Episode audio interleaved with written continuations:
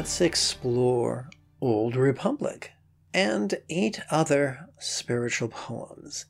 This is Lama Jigme Gyatso.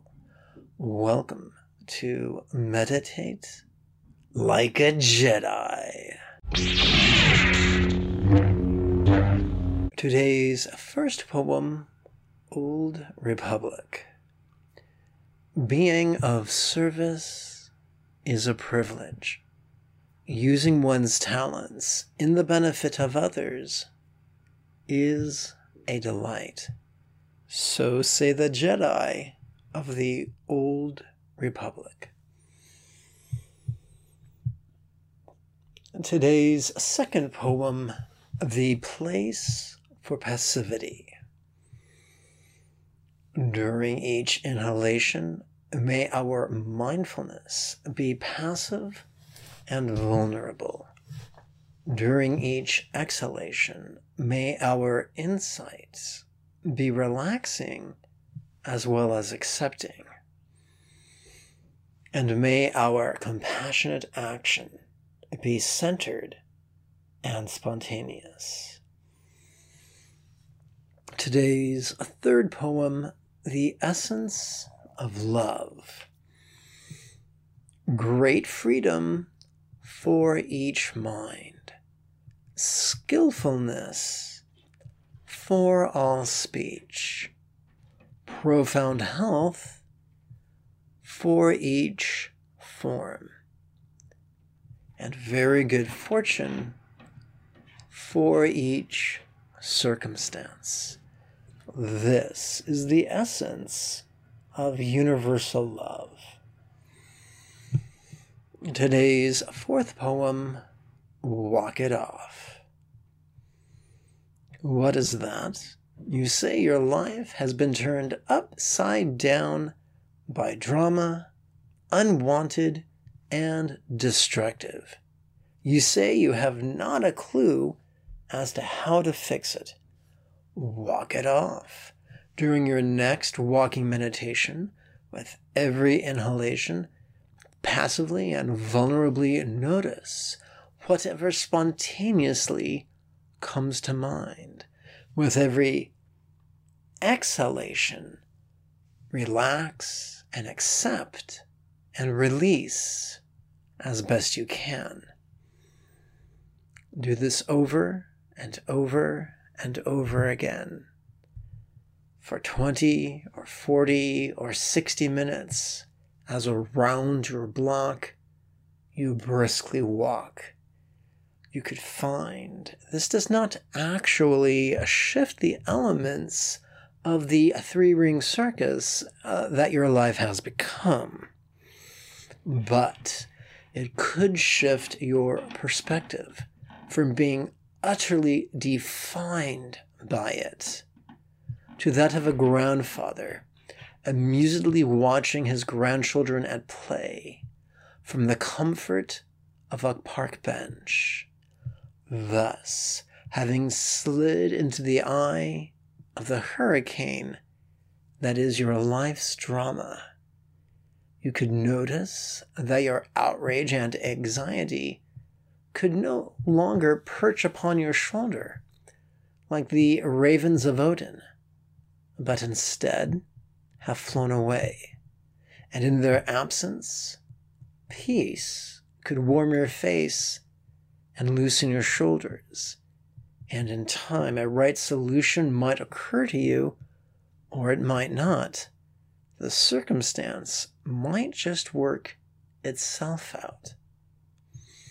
Like a storm that has exhausted itself, having failed to blow down a mountain leaving only clear skies and singing birds in its wake. Today's fifth poem, Beneficial. Please do not give your power away to a teacher or an organization or a creed or a book. Please do not clutch on to your power with the white knuckled intensity of a youngling in his first duel.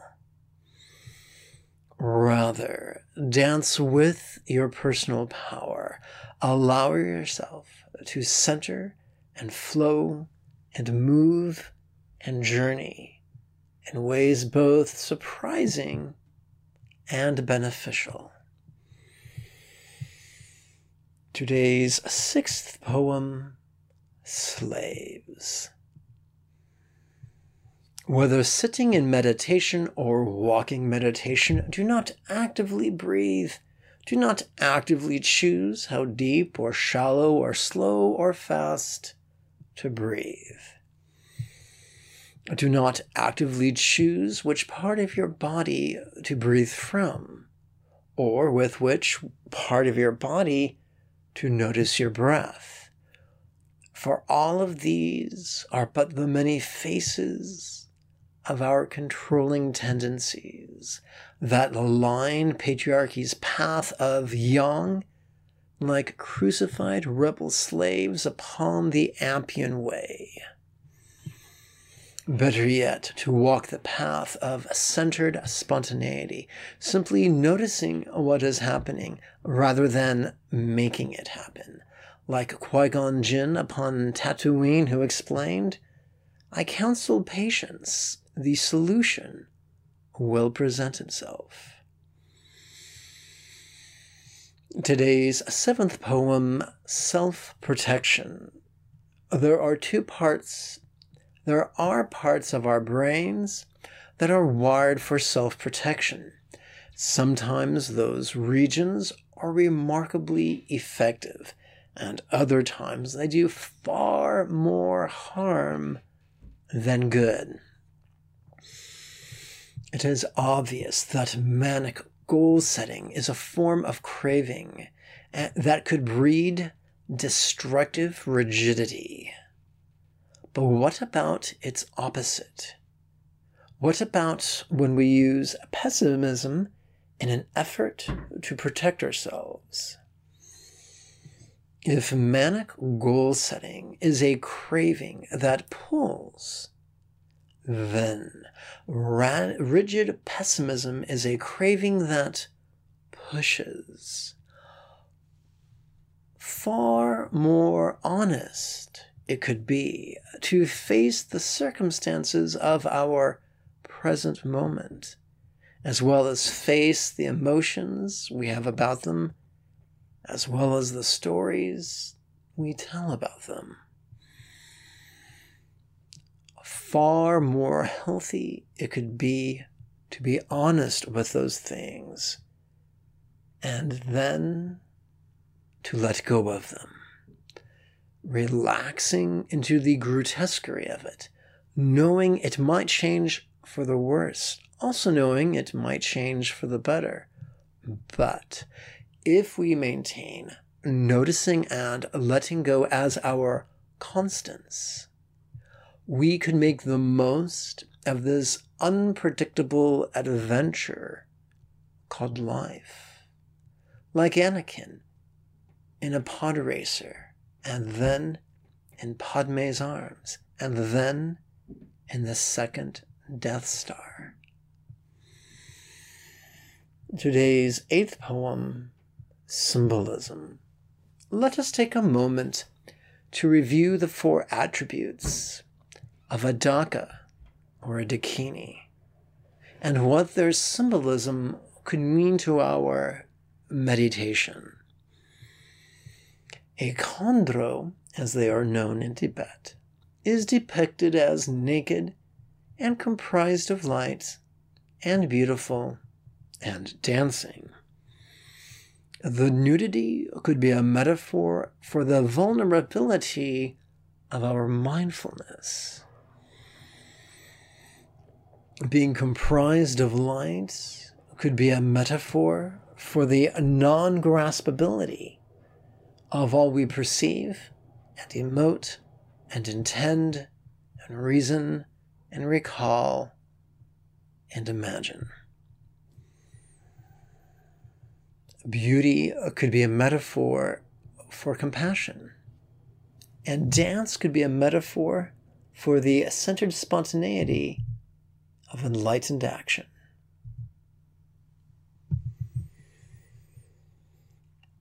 Today's ninth and final poem, Agent of Kindness. It is inevitable there will come a time when we inadvertently cause another pain. If we are fortunate enough to have that pointed out to us when we do, we will, each of us, experience a, defensive impulse the question is not whether that impulse is present, but whether or not we indulge it. For indulging our defensiveness is not an act of humility, but an act of pride. And pride of self is antithetical to love of others. For love seeks the benefit of others, whereas pride seeks the benefit of oneself. And this is the really important bit. For pride seeks the benefit of itself at the cost of others. So when we are notified that our behavior has inadvertently harmed another, what could be the loving response? What could be the humble response? First, apologize. Reassure them that the harm you brought was more out of ignorance than it was from malice. And reassure them further that you are enthusiastic to not repeat that mistake.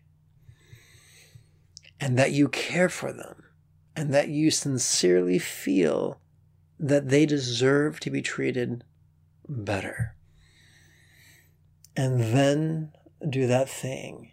Embrace the modification of your hurtful behavior. There is no need to be shocked, for you already know, at least on some level, that you are far less than perfect. What if this could be a good thing? For now you have learned a way that you could grow and do less harm and do more good. You have learned a way to refine your love and become an even greater agent of kindness. And this could be a very good thing indeed. Let us conclude with a simple call to action. This podcast will never have any advertisements, so support us monthly on PayPal and like us on your podcast service to help others find us, just as you found us as well. If meditation has felt impossible or boring or just out of reach, you are welcome to register at buddhajoy.org for the next series of live online meditation class webinars that meet once a week.